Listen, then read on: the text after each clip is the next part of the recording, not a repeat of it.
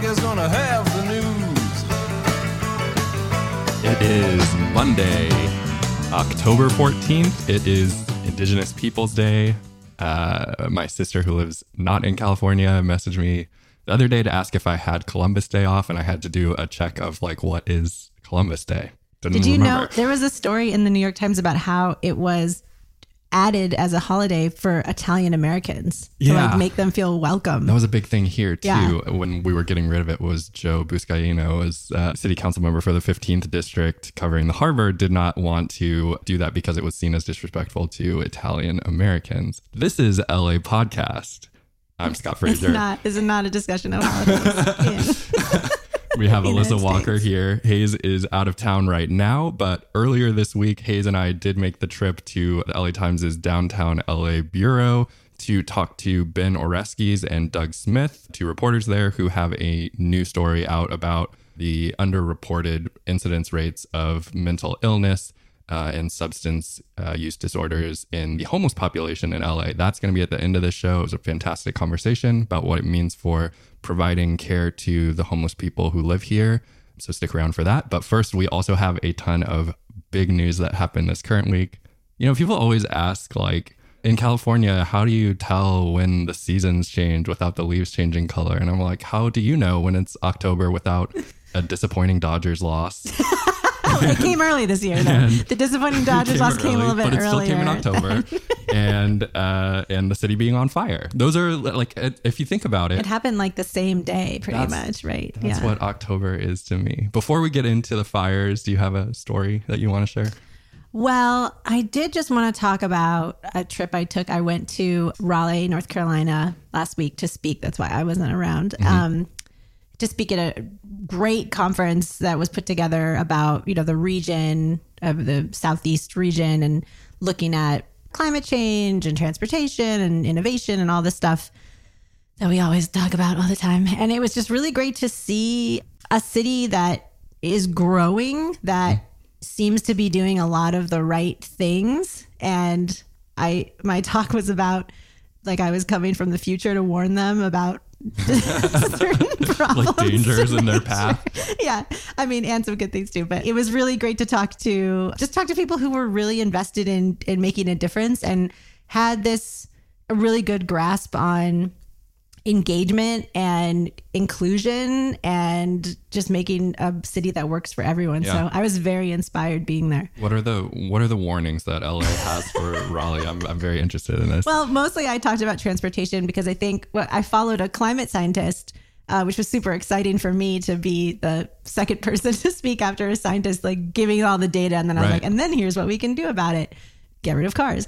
And yeah. so it was, it was really great to have all the science to back up what he was talking about. And then I got to kind of be the second act. And then a person from Sidewalk Labs actually spoke about That's a cool. lot of the ideas that they're already starting to deploy in Toronto. So it was actually, I was a, a good like middle person to be in this three person conversation. And I talked a lot about, you know, bus lanes, you know, weren't they, yeah. weren't they like one of the cities that had like a big light rail plan that was like one of those Koch brothers opposed? Yes. It, well, it was like Duke, Duke University was who killed oh, it. it. And Duke, then remember like right. all the climate scientists and scientists at Duke were like, this is a horrible idea. Yeah. Let us show you why.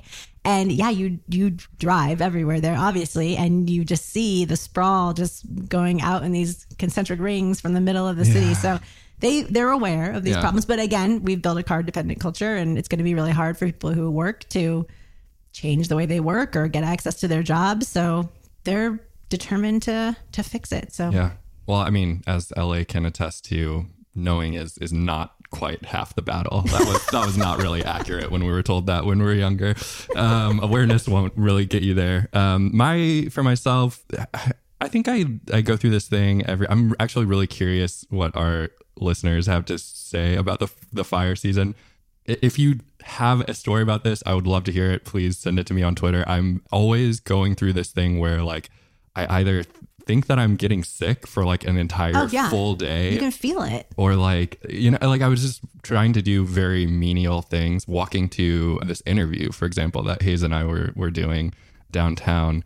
And you just kind of like feel like you're nose is on fire, your head is maybe like going to collapse. And I get like itself. the, the post-nasal drip that gets like thicker and thicker. And then all of a sudden my eyes start burning and I have to take my contacts out. And then I check like the air quality thing. I'm like, oh, it went over one hundred. Makes yeah. sense. Yeah. So I don't know. I, I I spent most of the week trying to just hide away inside. And that is even kind of like an imperfect solution because your windows are open. If you're Imagine, trying to run a yeah. fan or anything now like have that. Two, now throw two children in two those children. Small.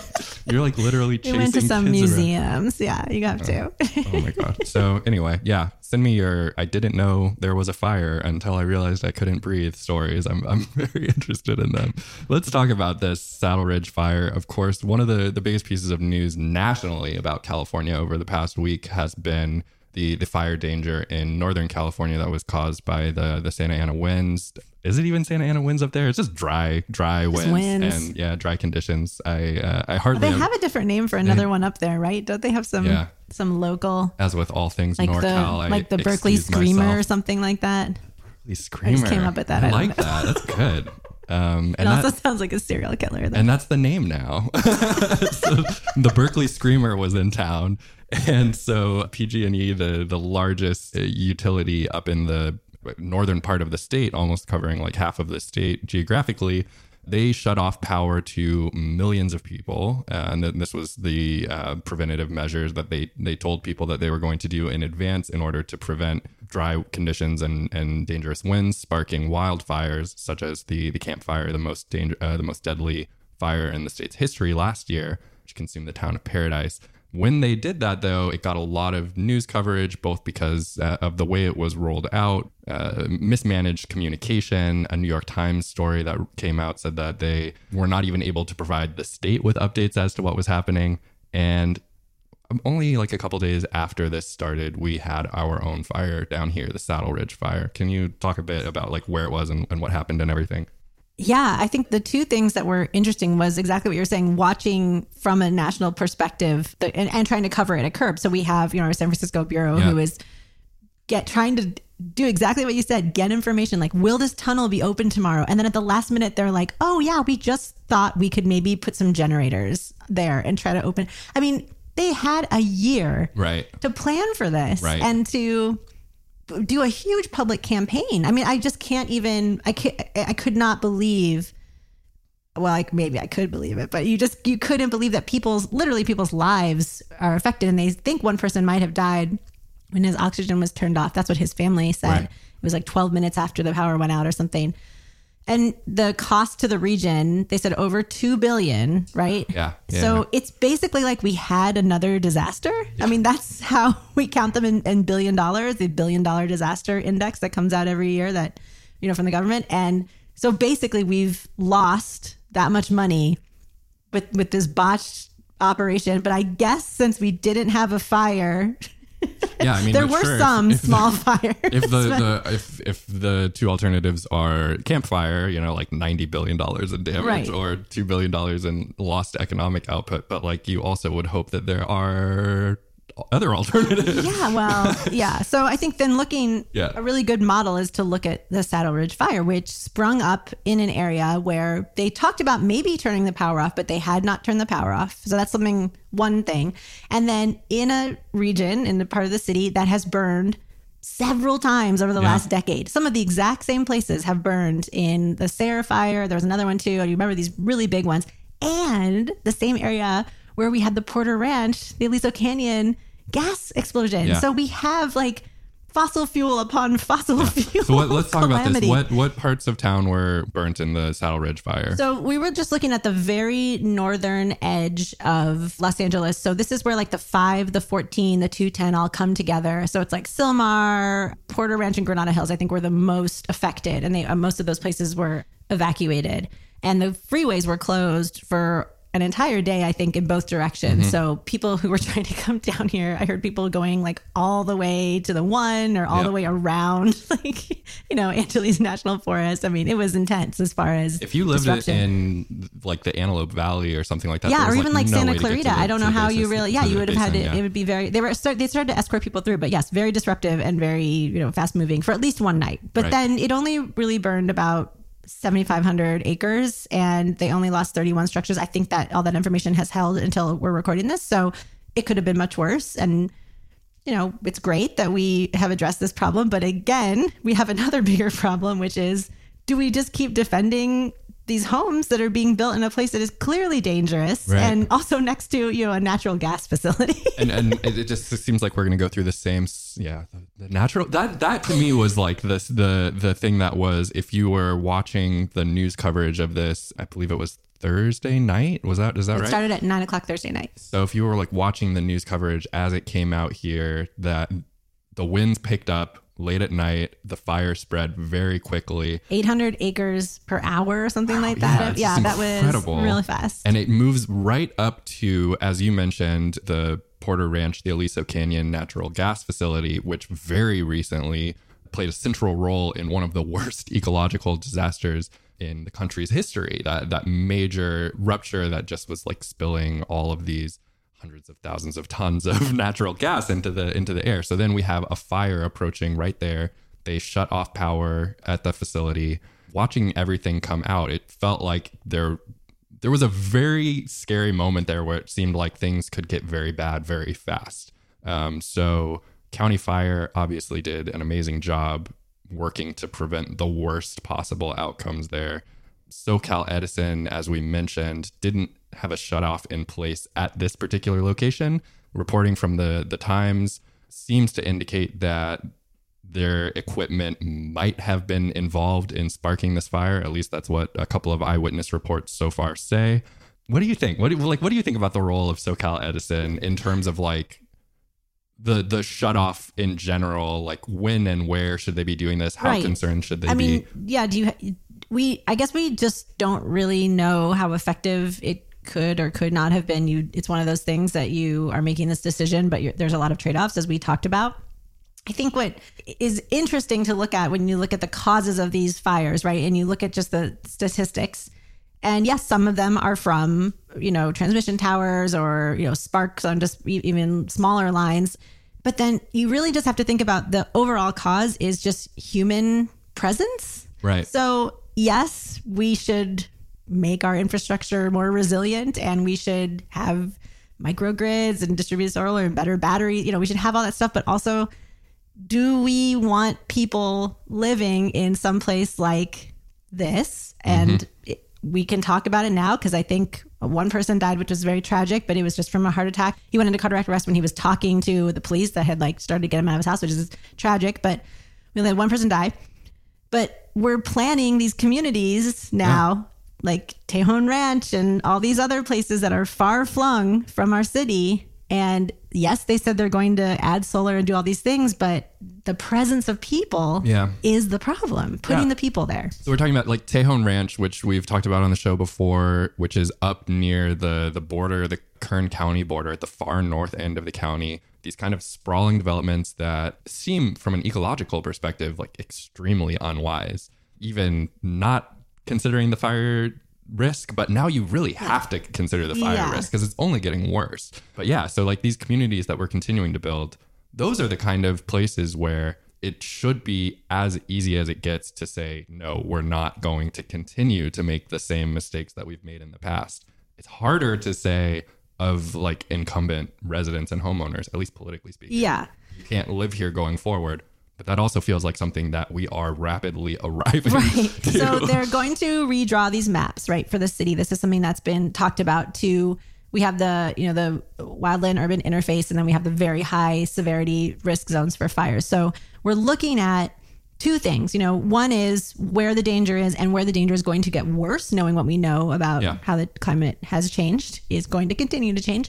So we'll, we're going to redraw these maps. And for some of it, it's evacuation related or parking related. You know, it's always a red flag day, things like that. But some of it will need to be, are we going to offer buyouts to people? Are we going to, you know, make the policies that could prevent uh, this catastrophic fire? This one wasn't the one, but it could be next month. It could be next year that comes just tearing through the middle of the city. I mean, like the, the state has the ability to like do, do like eminent domain, right? Like, and they can buy people out, but We should start by like the Hollywood sign with all the, the neighbors there. They, it's oh it's too dangerous for them to live there I anyway. I love that. Also, I mean, if you think about it, it would be really inconvenient to live there with all the traffic trying right. to get so up to the sun. So we might as well just, they not, should. There was a great story on Curbed about that, which is not related to fires, but Adrian Glick-Kudler like had this amazing story where we should take people's land back. I, I, I do feel like that is kind of the direction that we're we should be heading. It does feel like we're in there. There are certain policy areas where the data. So like we talked about housing and, and rent control, and there are a lot of things where the, the data just isn't there. We don't know necessarily how individual landlords are using or not using the property that they own. But this is kind of an area, and most climate related things and transportation related things are the same way, where we have the data and it's actually just the political action that is lagging behind. Like you said, we have mapping about where the the wilderness urban interface exists, where climate change is exacerbating fire risk. We know a lot about the liabilities that exist in these areas, and we just have really not had the political leadership to say, these people are putting themselves in danger, and they're also putting the general public in danger by continuing to have houses in places that really can't support uh, like a yeah. real human urban And then you have the situation in Malibu. So we're coming up to the one year anniversary of the Woolsey fire, which was, it was at the same time as the campfire in November. And you have leadership in Malibu that basically told everyone that they could just rebuild their house however they want. And the quote was exactly like, it might be a good time to make changes, but we also just want to let people, you know, get back home. So yep. Is there a real inability to deal with this? At the same, same thing that you heard after Santa Rosa, after the fire there, same thing that you heard in Paradise. Uh, politicians, especially local politicians, are, I think, naturally going to have a very hard time looking their constituents in the eye and saying, like, you can't, like, you just went through this tragedy and also you can't live here anymore. There's like a strong desire to allow people to rebuild what they had, but um, that's not tenable. And and at a certain point, it becomes the responsibility of the state to step in and and tell the local governments that they can't do that anymore. And um, I think that is probably where we're headed, but who knows, really. Uh, like that's just kind of feels optimistic a little bit. I do want to talk about the like just the shutoffs briefly, just because like I, I've seen a lot of what I would consider fairly contrarian takes online that are like, shutoffs are good, actually. Who uh, said that? I don't know, a lot of people do. But uh, so, the, the, the, like, a, from a preventative from a fire preventative, measure, or from a preventative standpoint. And I, I like, on the one hand, I, I think I understand where that impulse is coming from, and and people are using the the evidence of SoCal Edison having done shutoffs in specific areas, uh, but not in the Saddle Ranch fire area as evidence that they are a good idea and they work to prevent fires.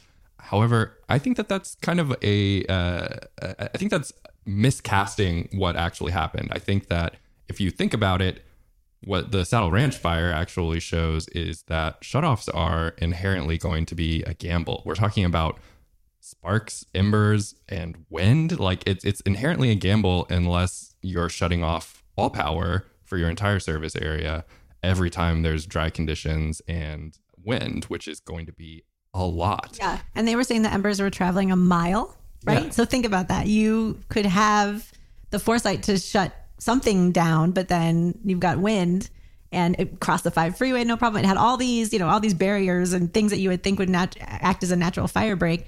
And the embers just, just blow and it's too dry. There are, there are cases in which I think you can say that a shutoff would prevent a fire from starting, a very dangerous fire from starting. However, I think there's not really a case to be made, as far as I can see, to say that like people should be grateful for the shutoffs or or that it is, you know, it's it's a very imprecise instrument from which to go about fire prevention. And if anything, it should be encouraging us to have conversations about how that can actually be managed at the state level going forward. Because when we're talking about things like the campfire, ninety billion dollars disasters, that merits a state response. Well, it, it's funny because the governor, he he said it was kind of, as all of his statements are, you had to kind of li- listen to it and read it a few yeah. times to be like, what did it actually mean? But he did say something like, this isn't about climate change. This is about, you know, P G and E or whatever. Yep. And it actually is about climate change. It is change, about climate change. But it also is about, like you said, standing up and taking some kind of initiative, not just like taking on the greedy corporation, because it's very much, it's a very much bigger deal than that. It, and it should be about, it should be about state response. It should be about P G and E, but it, you can't like, you can't separate all of those things. There's not like a, it's not politically meaningful to separate them, I think. Let's talk about Gavin Newsom, though.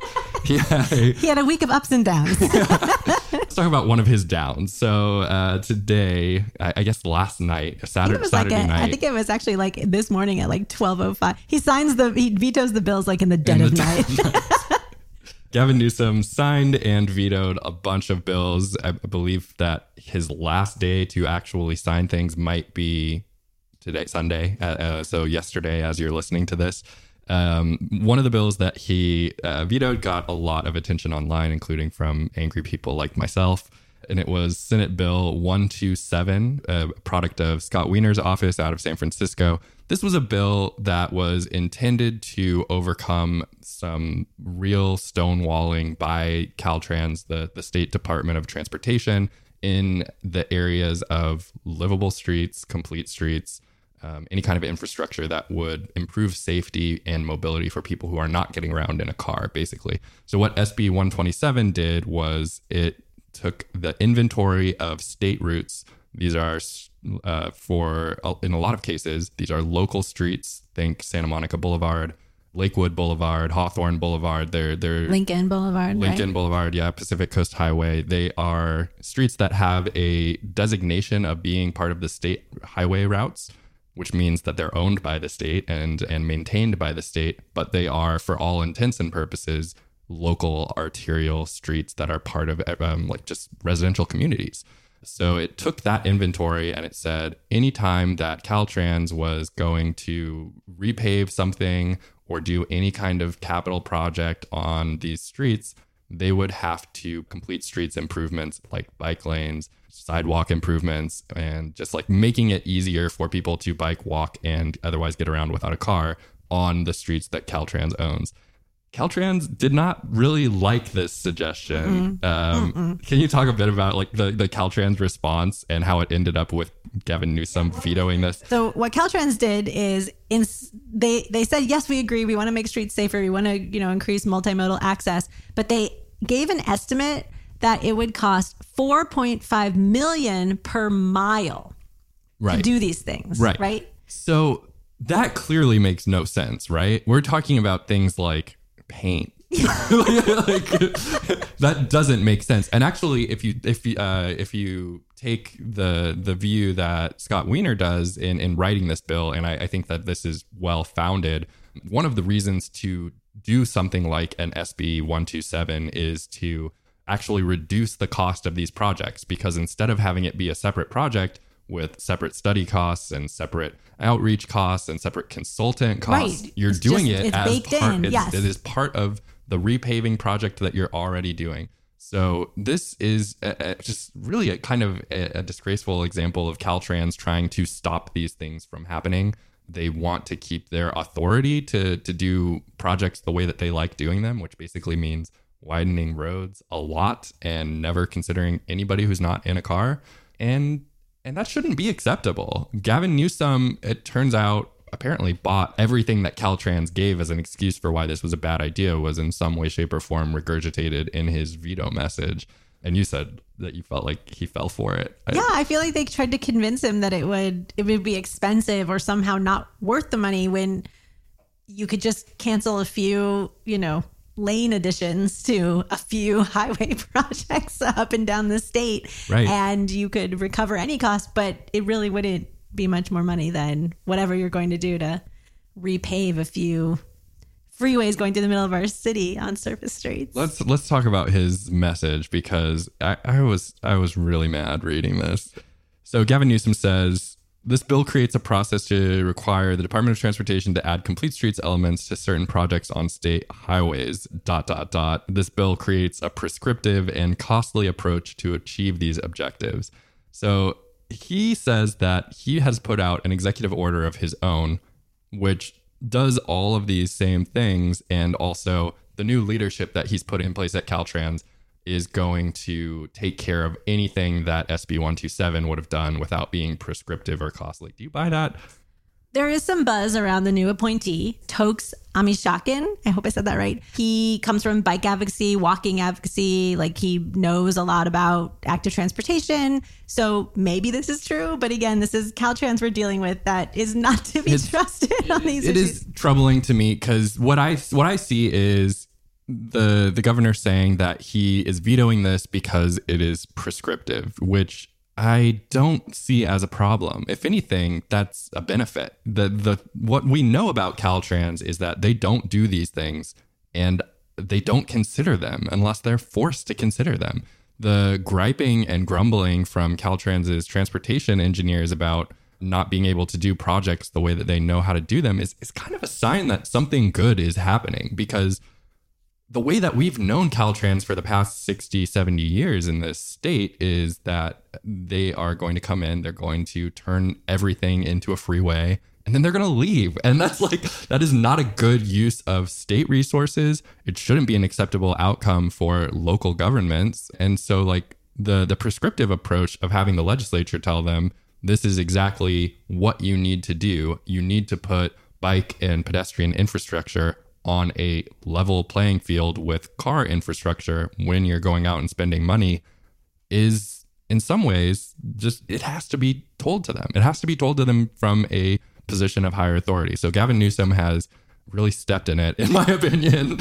Is but putting, on the other hand, we do have, as we talked about before, yeah. new transportation commissioners and a True. hopeful allegiance between the Transportation Commission and the Air Resources Board. So we do have maybe for the, for the first time, these conversations could start happening where we are considering, you know, not just complete streets, but also like the equity component that we've been talking about as far as, you know, freeways through the middle of cities. And, you know, maybe there's something where we, you know, Caltrans gives these places back to the cities and says, here's the money, like fix them. Like you can take care of them now the way that you, well, hopefully you can trust the local governments. I, wa- I want to say, yeah, I want to say this is something local governments are always saying. Local control is so important. Yeah. Sacramento shouldn't be doing, yeah, you know, telling back. us what to do, et cetera. Of course, S B one twenty-seven only would have affected the specific state routes, but we have so many streets that are in desperate need of improvements in Los Angeles. L A City could do something very similar to this. They should. Yeah. They could put something in place that said,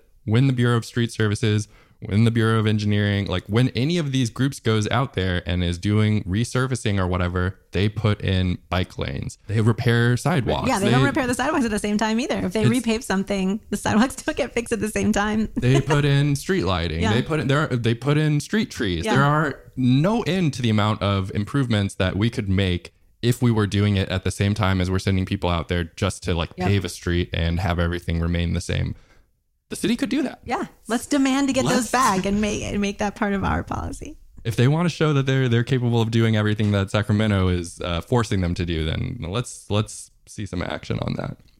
What do we have next? Last thing we're going to talk about before we go into to your interview is another L A Times investigation where Cindy Chang and Ben Poston looked at these L A P D searches that they're doing where they're just pulling people over randomly and looking at people's vehicles. And they were searching Blacks and Latinos more, of course. But it turned out that people that they pulled over and investigated who were white were more likely to have things that they shouldn't have or be committing crimes.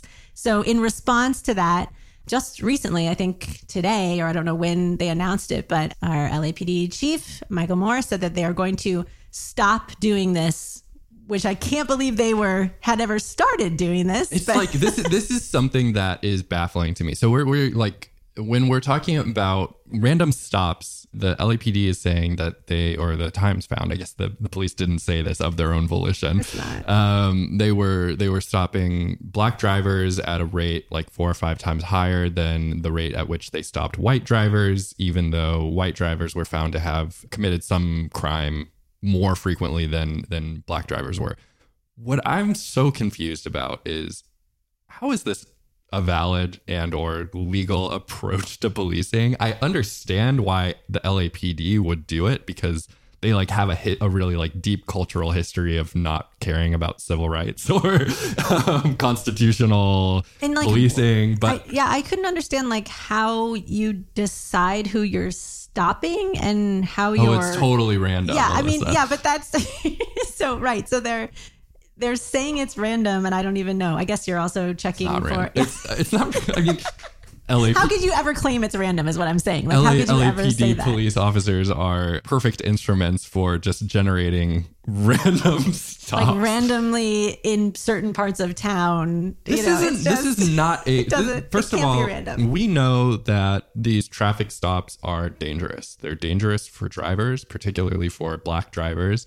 They're also dangerous for police. So we are, as a city, putting, we're we're creating a large number of these interactions that never have to happen by saying, even though we have no real suspicion that there, that a crime is being committed, we're just going to check it out. We're just going to roll the dice and see what happens. This is kind of like stop and frisk for drivers. Yeah, I mean, that's exactly what it is. And and you said like the data can't back it up. And they did say, the Chief Moore said, for one hundred cars stopped, they get one arrest. Yeah. I can't even... Michael Moore is the data guy, so I mean... But like, in what what program, in what world do you have that, a one percent right? success rate? And, and, and, still think, and keep on doing, doing it, yeah. Yeah, still doing it. This is the thing where, to me, like like I was saying, it doesn't surprise me that the L A P D has been doing this. What surprises me to some extent is that it required an L A Times investigation for politicians and the upper echelons of the L A P D brass to publicly recognize that this is a failing program and that it is not something that should validly be a use of police time, energy, or or whatever. Like it, it makes no sense even before you get to the whole like violating the Constitution. Oh, thing. Yeah. And did they? That's the other thing. They said they have two hundred officers dedicated to this. Like dedicated to random. It's like, stops. And now they'll do other things. So it's like collect okay, unemployment. Great. Like, maybe they'll do something. I, it was just a baffling thing, and so great to see the L A Times, you know, continuing this is a, to push a, a these. Phenomenal investigation. Uh, like you said, Ben Poston and um, uh, Cindy Chang were on top of this story, but like this is the kind of honestly like.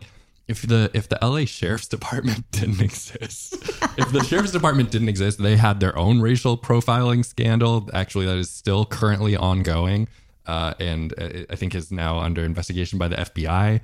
If the Sheriff's Department didn't exist, this would be a huge black eye for L A. It's only one of our least one of our least this is, big this problems. This is a really big deal. We have. Uh, like ninety-nine out of one hundred innocent Angelinos just being stopped and harassed by police for no reason uh, is one of the things that constantly valid. I mean, we, we are in constant need of validation, apparently, as a society of what Black folks say about police violence and abuse of power. So this is yet another piece of validation to add to the pile. It's um, it's something that should be taken seriously. And I, I don't know, like, if Michael Moore saying the d- data doesn't back up this practice is quite good Not enough. Saying, yeah, the more obvious unconstitutional right. part of this process.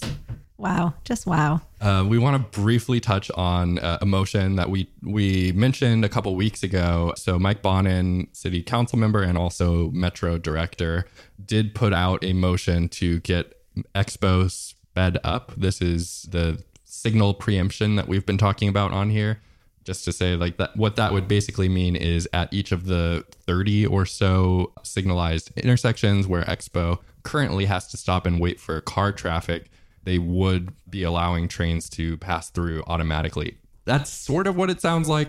I honestly, I read Bonin's motion and the language in there is not as tight as I would like.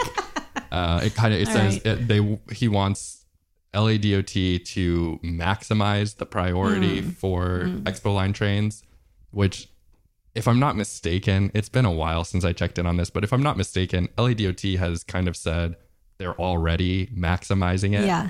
So I'm a little bit nervous that they will just be like, well, job complete. We don't have to do anything. Mm. Um, but the goal is definitely to get the Expo line trains to not have to stop as much at those street running uh, red lights. So hopefully something comes of that. sixty days, they're supposed to report back on the specific things that they did. That's a good sign.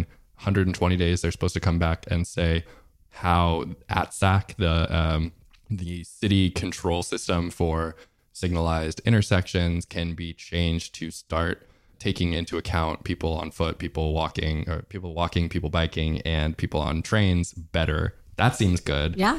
What do you think? What do you think about this motion? I'm I'm, I'm a little bit torn. I, I'm just like crossing my fingers. I'm happy to hear so many great responses to the crowding and the bad service that people are experiencing on the Expo. So it's great to hear, after first saying that they heard no complaints for changing yeah. the service, that service is being changed and that we're addressing these other problems. But yeah, I mean, again, when the regional connector is done, and I don't know, is it gonna, really going to be next? Not, it's not next year. Right now, it's early uh, twenty-one now, I'm or is it? Pretty sure it's twenty twenty-two. Oh, okay. At this point. Well, we'll all be dead by then. So, but again, like this halfway through whole Trump's second idea term. That we're going to have this, you know, very efficient way of getting from one part of the city to another, supposedly. Mm-hmm. That is still going to be experiencing these problems. I mean, we have to fix this now, or else. And this only, like this motion specifically applies to uh, the Expo line. This doesn't apply to the right. Gold line, right? Which I think in the city of L A, the Gold line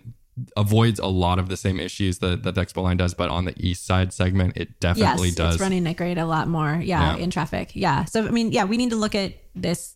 It's the same thing as the Complete Streets bill being vetoed, right? It's like, what is the priority for us? What it's this is no longer the priority is to make sure that cars can go as fast as they can wherever they want. It is a different world, and we are taking control of it right now. We are going to get into our interview. We have Benjamin Oreskes and Doug Smith, and this is live from the downtown L A Times Bureau. Thank you for listening.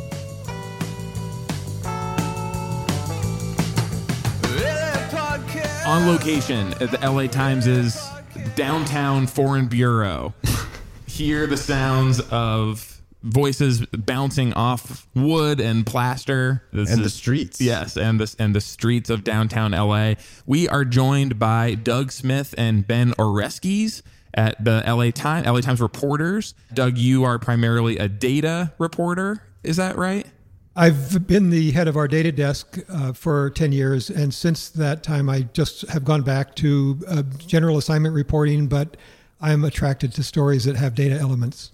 And Ben, uh, you're on the homelessness beat for the last um, few months? Yeah, I had been doing a newsletter, and while doing that was also writing about what's going on, and this is the big thing that's going on, so I decided to kind of focus on that once other reinforcements came in uh, to do the newsletter. You two have teamed up to do a story basically about how data around homelessness has been produced by city authorities. Talk about, this is a story that has obviously made a lot of waves around the city. Homelessness is probably the biggest issue that we're facing right now. Talk about your findings in this story. So the findings relate to a demographic survey that's taken annually by LASA, which is the Los Angeles Homeless Services Authority. It's a city-county joint powers authority, so it's neither city nor county. It's a uh, an agency that was created to manage federal homeless monies and to uh, put out R F Ps and give contracts for homeless services. And one of its responsibilities is to conduct an annual count, and that's the the The, the point in time count that's become sort of famous in the in the past few years as as the uh, people have watched the numbers go up mostly and maybe down right. a little bit. Uh, so as part of that, they do a demographic survey, a quite large survey uh, in which they interview four thousand people uh, across Los Angeles County. Uh, and there's a, a extensive questionnaire with about fifty-eight uh, questions. Uh, they, they publish some uh, information from that uh, annually, and um I, I became interested in it last year and, and did some analysis of the twenty eighteen survey. And in, in the course of that, I noticed that there were um, questions in the survey that, that related to mental illness, to substance abuse, uh, to health issues and other physical disabilities, uh, traumatic brain injury, P T S D. And when I sort of recounted all of the surveys, I noticed that they weren't adding up to the numbers that LASA was publishing. So I began to ask, why was that? And uh, what would happen if we counted those. And I saw that, that if I if I put in everything that seemed to be an indication of, of one of those, what we, I guess, generally call impairments, that the numbers would be a lot higher than, than we were hearing from LHTSA.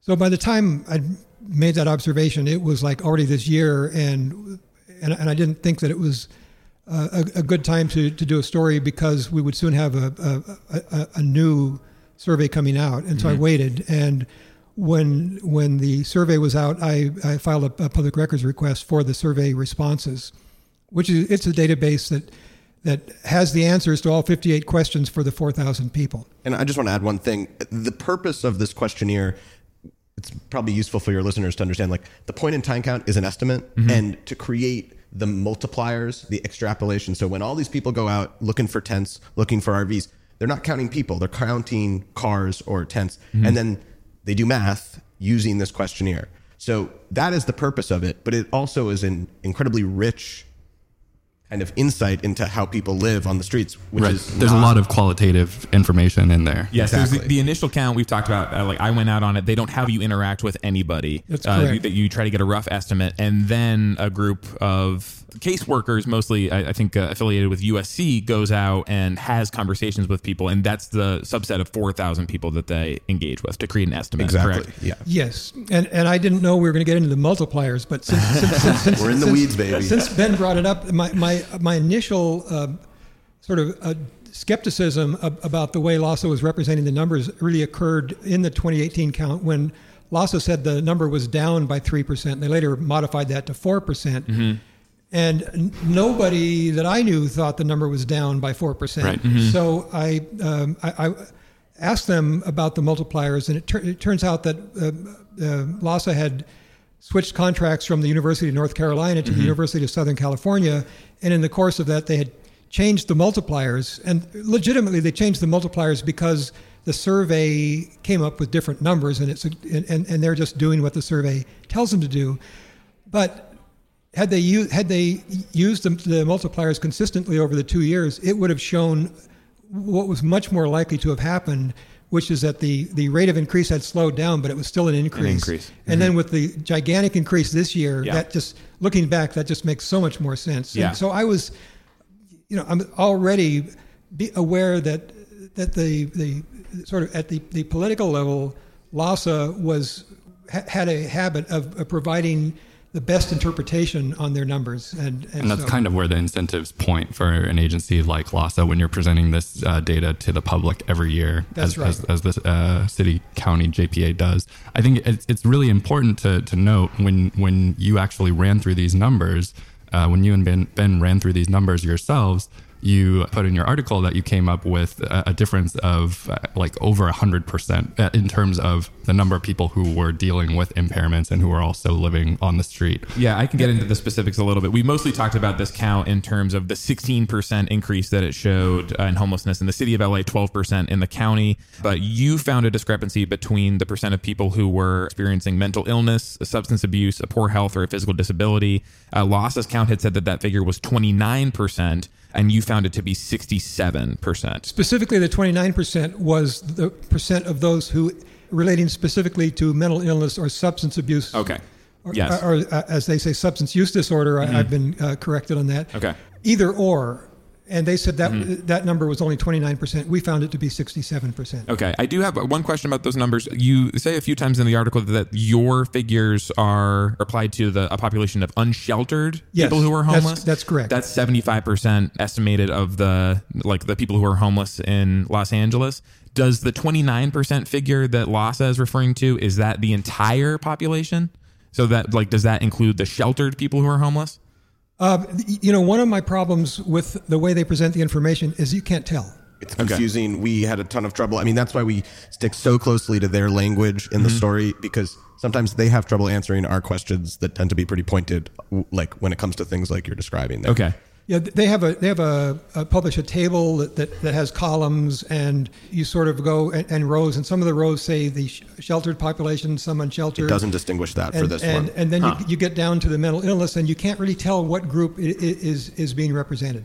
Okay. So because I can imagine that the sheltered population like might be less disposed to having substance use disorder or mental illness or something like that, but it still wouldn't explain this entire discrepancy. In the analysis, I did my best to replicate mm-hmm. their analysis, and I got numbers that, that were within one percentage point of their numbers, okay. looking only at the unsheltered population. So mm-hmm. I think their numbers were reflected the unsheltered population. Just a quick moment to be a hype man for Doug Smith.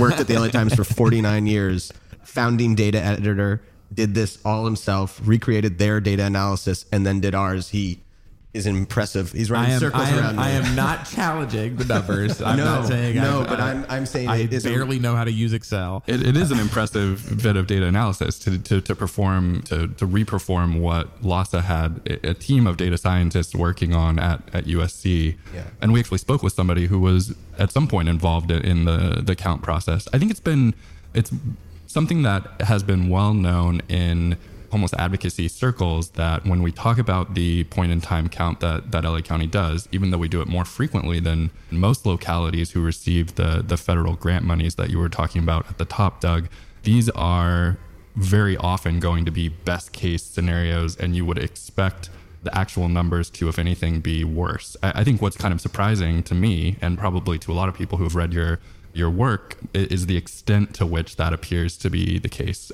That, that these numbers seem to not be, the, the numbers reported in the count, which so many people volunteer in and participate in, seem to be not representative of, of the population at large. Is that uh, is that a takeaway that you have from this? Does it change the way that you as reporters will look at the, the data that gets put out from Lassa going forward? I think there's one big thing in what you just said that's really significant, and it kind of animated our discussions as we sort of thought about these stories, was the real impetus for, for the story was, one, Doug's deep dive into their work, but also just like what we're hearing from people. Everyone goes out on the street, you walk around downtown, and you just feel the presence of a population that is incredibly vulnerable, very sick.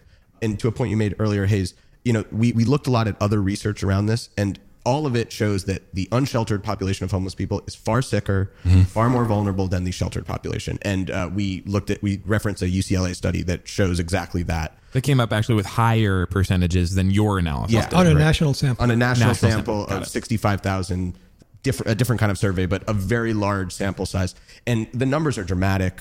And I think for us, that was really the driving force behind it, trying to, and, and also is why I think the story res- like resonated with people. Yeah. Like they were like, I, we we got a lot of responses to our tweets and stuff being like, Captain Obvious. Like, and, the, and I think, yes, but like here we are putting it on the record in a way that is rigorous and substantive and not just trying to stereotype people, but also show like if the numbers are this much higher or if you look at it in a broader way, because uh, what Lassa did, which we can get into later, is take a much narrower view of who is impaired. It, it shows a need Uh, in terms of services that maybe is not exactly what we're doing. I don't know if you have other things to add, Doug. Yes, I uh, completely. I, I did want to interject a sort of tangential caveat. Uh, Lassa's data people at U S C are highly professional and conscientious. And a, as as fellow data people, I, I re- really greatly respect them. And I think what we're seeing is is that they're they're providing information based on what they've been told to do. Mm-hmm. And it goes through then some kind of a political process that we don't understand. But that what we did is they took the minimum view and we took the maximum view. We said, we're going to throw in everything that uh-huh. could be relevant. And, and so there's no right and wrong number, truly. Let's talk about their response, because you say, like, correctly that people both on the side of uh, homeless advocacy and homeless criminalization have been saying for a while that the numbers of people with mental illness, substance use disorders were higher than what was being reported. Everyone except basically for the city and county and Lassa were saying that. It's something that they've been pushing for a while, that it's only a small percentage of people who are homeless who are experiencing these issues. Lassa responded to your numbers, not disagreeing with them, but saying that they were f- forced essentially to follow a different uh, standard for what qualified as these issues. Is that right? And the, the yes. standard was set by the Department of Housing and Urban Development? Their their numbers are all built around uh, H U D's definition of chronically homeless, mm-hmm. which is a, a fairly specific definition, w- which requires a, a certain periods of being homeless, and it also requires a, a condition, a mental health, a substance uh, use, or a physical health condition of long standing. Mm. And the biggest uh, issue was that question of long standing. Uh, so the, uh, L A S A is in these deep furrows of reporting to the federal government, which go back thirty years. And it's only been recently that this agency has sort of come under pressure to uh, to, to relate directly to the public. Mm-hmm. And they just, at this point, aren't very good at it. And, and they, they, they aren't very good at framing what the public needs to know and, and, and is looking for. Sure. I'll think, give you one yeah. example. So on the on the questionnaire, there's a question about what do you think are some of the main reasons or conditions that led you to be, lose your housing? And then there's another question that asks, like, has this been a long-term thing?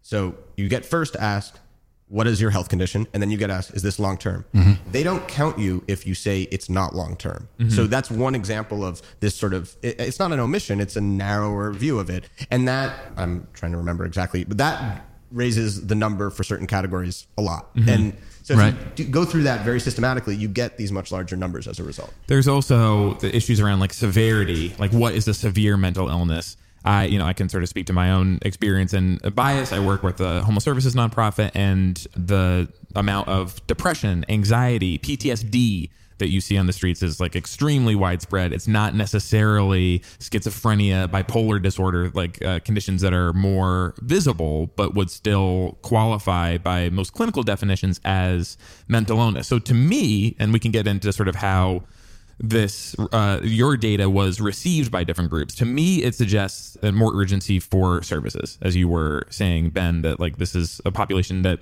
is even more vulnerable than the city and county were indicating, is going to have more difficulty getting themselves getting them, themselves into housing. And when that housing is built, should probably come with increased services.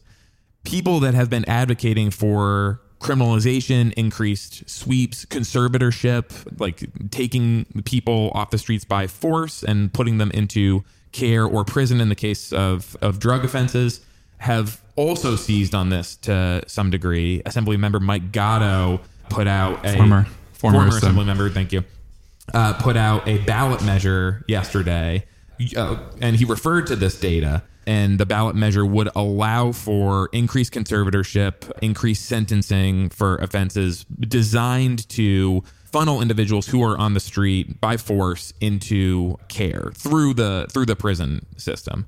Obviously, you weren't reporting this data with any kind of prescription necessarily. Like, talk about what you've been seeing, I guess, as far I, as this I think is all you received. raised a, a great point. And uh, there are many deficiencies with this data. Uh, and, and a lot of them have to do with not being able to differentiate between different forms of, of whether you call it mental illness or trauma that might require, I mean, that, that might be suitable for different kinds of re- responses. And and I, I think that if, for example, the, the definition of serious mental illness that L A S A uses includes just one sort of general category, serious mental illness, and then depression, and then P T S D. Well, we broke out the P T S D, and it turns out that was seventeen percent, which I thought surprised me, mm-hmm. but but it obviously it didn't surprise you, I think. That was seventeen percent. seventeen percent of, of, mm-hmm. of people said that they had uh, experienced P T S D. But that had not necessarily been included that, in that, the twenty-nine percent figure. It was that, included. It, it was. Yes. So in, in terms of both in, in terms of both the types of services, the use of, uh, let's say, board and care homes as opposed to permanent supportive housing, which is a subject that behind the scenes the L A County is actually uh, responding to, but it, but nothing has been said about it publicly. Mm-hmm. Whether P T S D is it, it, it requires the same kind of response as uh, schizophrenia, I don't know anything about that, but I'm guessing it doesn't. And we get no insight from mm-hmm. that in, in this data. You, and, and I would love to do that analysis, but the data's not there to do it. And, and I would add to that, like taking a step back, like there are seventeen thousand chronically homeless people. I mean, we're talking about at a best case scenario, Prop Triple H is going to produce seven to ten thousand units of permanent supportive housing. So housing that's meant for the... Did you say supportive housing? Permanent supportive housing. I believe the supportive units are now closer to like fifty-three hundred, okay, something like that. You know better than me. The point I'm making is that even at their best case scenarios, there's not enough of what they're trying to build to help this population. It doesn't all need to go into there necessarily, but needs very tailored, different services that are unique. And I think part of our hope with putting this out there was that it can spark a conversation, not about, they don't need housing, the rest of them all, but how do we help the different subpopulations that are out there and, and really tailor it so that we're tar- helping them in the most efficient way possible? Yeah, I mean, it's interesting. This came out basically at the same time as Ron Galperin's audit of Triple H, where he said that they were not going to reach the ten thousand unit promise of right. uh, how the uh, initial one point two billion dollars were going to be allocated. But his... like part of his conclusion was to funnel more of the money towards shelters. And with like, like now that we're sort of learning simultaneously that there's a higher percentage of people experiencing mental illness, substance use disorders than we thought, shelters, it seems like, would not necessarily be as fitting solution with people uh, for people with these kind of conditions, because it's a lot of people living in very close proximity, no privacy whatsoever. It seems like it could create issues. Yeah, I, I think so. I, I think what is what is particularly very interesting that that I'm learning from you guys, from your the reporting that you have done, is when you when you think about it, just like from a, a standpoint of being somebody who lives in the city, and you are maybe aware that this count is something that happens every year. It seems as though the count is going to identify the path that we should take in order to help out the people who are living unsheltered, who are living unhoused in L A County. That being said, what we are hearing from you is actually, as makes sense, this is this is a program that was developed in response to H U D's requirements for achieving some amount of formula funding. If you think about it, getting formula funding out of a grant program, whatever you need to do to check the boxes to get that money, and whatever you actually need to do qualitatively to develop programs to help people who are homeless, those might naturally be very divergent sets of things. So I think the question really that I have is, is do you have any indication, and, and based on like LAWSA's responses to this, is there any indication that the city is interested in taking, or city or county or LAWSA itself are, are interested in taking more of a leadership role in actually getting the sorts of data out of the count or out of some other data analysis program that would help them determine who is homeless in Los Angeles and what needs to be done to support them? Have they given you like a job offer out of this? no, no, but you know, in our story, we reference, um, is it Sarah Dusso? Sarah, mm-hmm. yeah. You know, she has asked for them to work with the California Sarah policy. Sarah Dusso level. works at LAWSA. Uh, sorry, is yeah. the chair of their commission board. Mm-hmm. I can't remember exactly. Oversight committee. And they said, sort of not in their defense, but in explaining what's going on. I mean, LAWSA has exploded in size, and this, yeah. there's just like a ton of data that they are bringing in, and people who are very interested and competent in this work are not rushing to work at LAWSA. And I think that they are kind of slowly trying to get their heads around the best way to tell, talk about homelessness with as much texture and nuance. And, you know, we saw the, they did a youth homeless count last year. So they, they use this defense of we need to kind of subscribe or be defined by H U D, but they do other things that are right. not within H U D's guidelines. So I think I take them at their word to some extent that they are, this is on the list of things that they mm-hmm. could look at in more detail, but they haven't yet. So that we, that's what we've seen. I have a question, or maybe this is your next article. There's been some evidence in some other counts. I know in Orange County, the official count they did, like other groups have also done counts that have demonstrated that the numbers of people living on the street and who are homeless were much higher than what the official count said. Is there any way in like looking at these numbers, any suggestion uh, that there's any discrepancy between the actual count and uh, and, and what is getting reported? Well, certainly one of the things that I've brought up year after year with LAWSA is I don't understand why they continue to report the count down to the last individual yes. human digit, as if as if it's uh, never a round number. But, but it passes it. I mean, gives this. Uh, Doug always used the word implied precision. Like yeah, in, in, in the in the it passes it off as gospel in a way that like people like Peter Lynn, who's the executive director, who's on leave like now, they talk about it in terms that are very certain and not.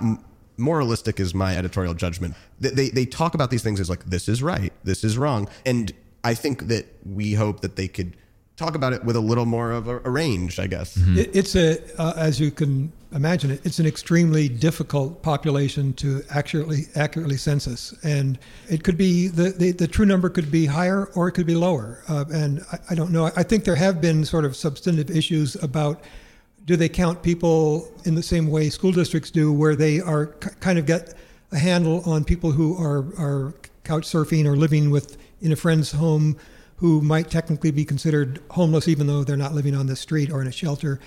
Th- those are those are certainly issues that are important from a, a you know a context of looking at homelessness as a, as a large problem. But I think the it, it, the the count uh, of those on the street and in shelters, um, it, as inaccurate as it probably is, it's it's a pretty superhuman effort, mm-hmm. and I'm willing to accept it as being a, a bona fide uh, uh, effort to scale the problem. I'd be interested in, for example, the, the count happens in January. You can see the size of encampments grow and shrink over the years. Like, how does the time of year, the weather, like things like that affect the numbers? The, and the count happens in January everywhere in the country. I imagine, I mean, I'm not sure if it would be harder or easier because homeless people in Chicago, for example, would seek shelter in January, so that might make them easier to count. It also might uh, like them not being on the street might make it harder to but, but our count, count but, is very unique in that, to the number you cited early on in our discussion, the seventy-five percent unsheltered number just makes it a whole different animal. So if you yeah. look at New York City, for example, they have a very, I mean, their population is larger than ours and is mostly indoors. Mm-hmm. I, I mean, think uh, it's like it, over ninety-five percent yeah, indoors or something. Exactly. Yeah. They have a real good sense of who's in the shelters, or real good is maybe a step too far, but they really have it uh, know a, ver- a lot about how many people are in their shelter system. So mm-hmm. when you have or who's getting these motel vouchers, exactly, or like exactly, that, yeah. and, and so that adds this whole wrinkle into it. And I think that for us, I mean, there are these choices that they need to make, they being government, county, and city, about the priorities they have, which is this housing first model. And no one is questioning the efficacy of it. It's just not been scaled yet in the way that it needs to be to kind of help all these people. So what do you do in the meantime? And I think that is like the central question that we don't have an answer to. And I think a lot of people don't. And it's, you know, it's not just a matter of scale. As, as I mentioned earlier, uh, Department of Health Services, uh, th- th- this is related to a story that's coming up, so I'm going to be a little vague, but they've started placing people in board and care homes based on their assessment of their level of need being greater than the services that uh, that are available in, in permanent supportive housing settings. And boarding care homes, meaning I, I believe those are like it, locked facilities. Not locked. It, oh, okay. uh, it's it's it's a congregate. In other words, it's people who live in an apartment building, normally two to a bedroom, uh, with twenty-four hour staffing, okay. and with three meals a day served, uh, and with me- uh, medication management, administration. But a higher level of services than... Lower than skilled nursing, but higher than permanent supportive housing. Okay. Skilled nursing, I think Steve Lopez was writing an article about the the subject of the movie The Soloist, who he went to visit recently, who is in, is that a skilled nursing program that uh, is a is a locked? Based on, on Steve's description, it's like, you know, another somewhere, it's, it's like a step in between those two. Okay, a, and now you're getting de- a real de- sense of the street right now. Yeah. The texture, yes. the, the definitions uh, always get murky, don't they? Yes, they do. Doug, Ben, thank you so much for Thanks, guys. Uh, talking to us. Really interesting. Oh, and the lights just flickered, so you probably have to go run off to cover another story. Thank you for having us. Thank you. Thanks for listening to L A Podcast. We'll be back next week. Bye-bye. L A Podcast. L A Podcast. L A Podcast gonna have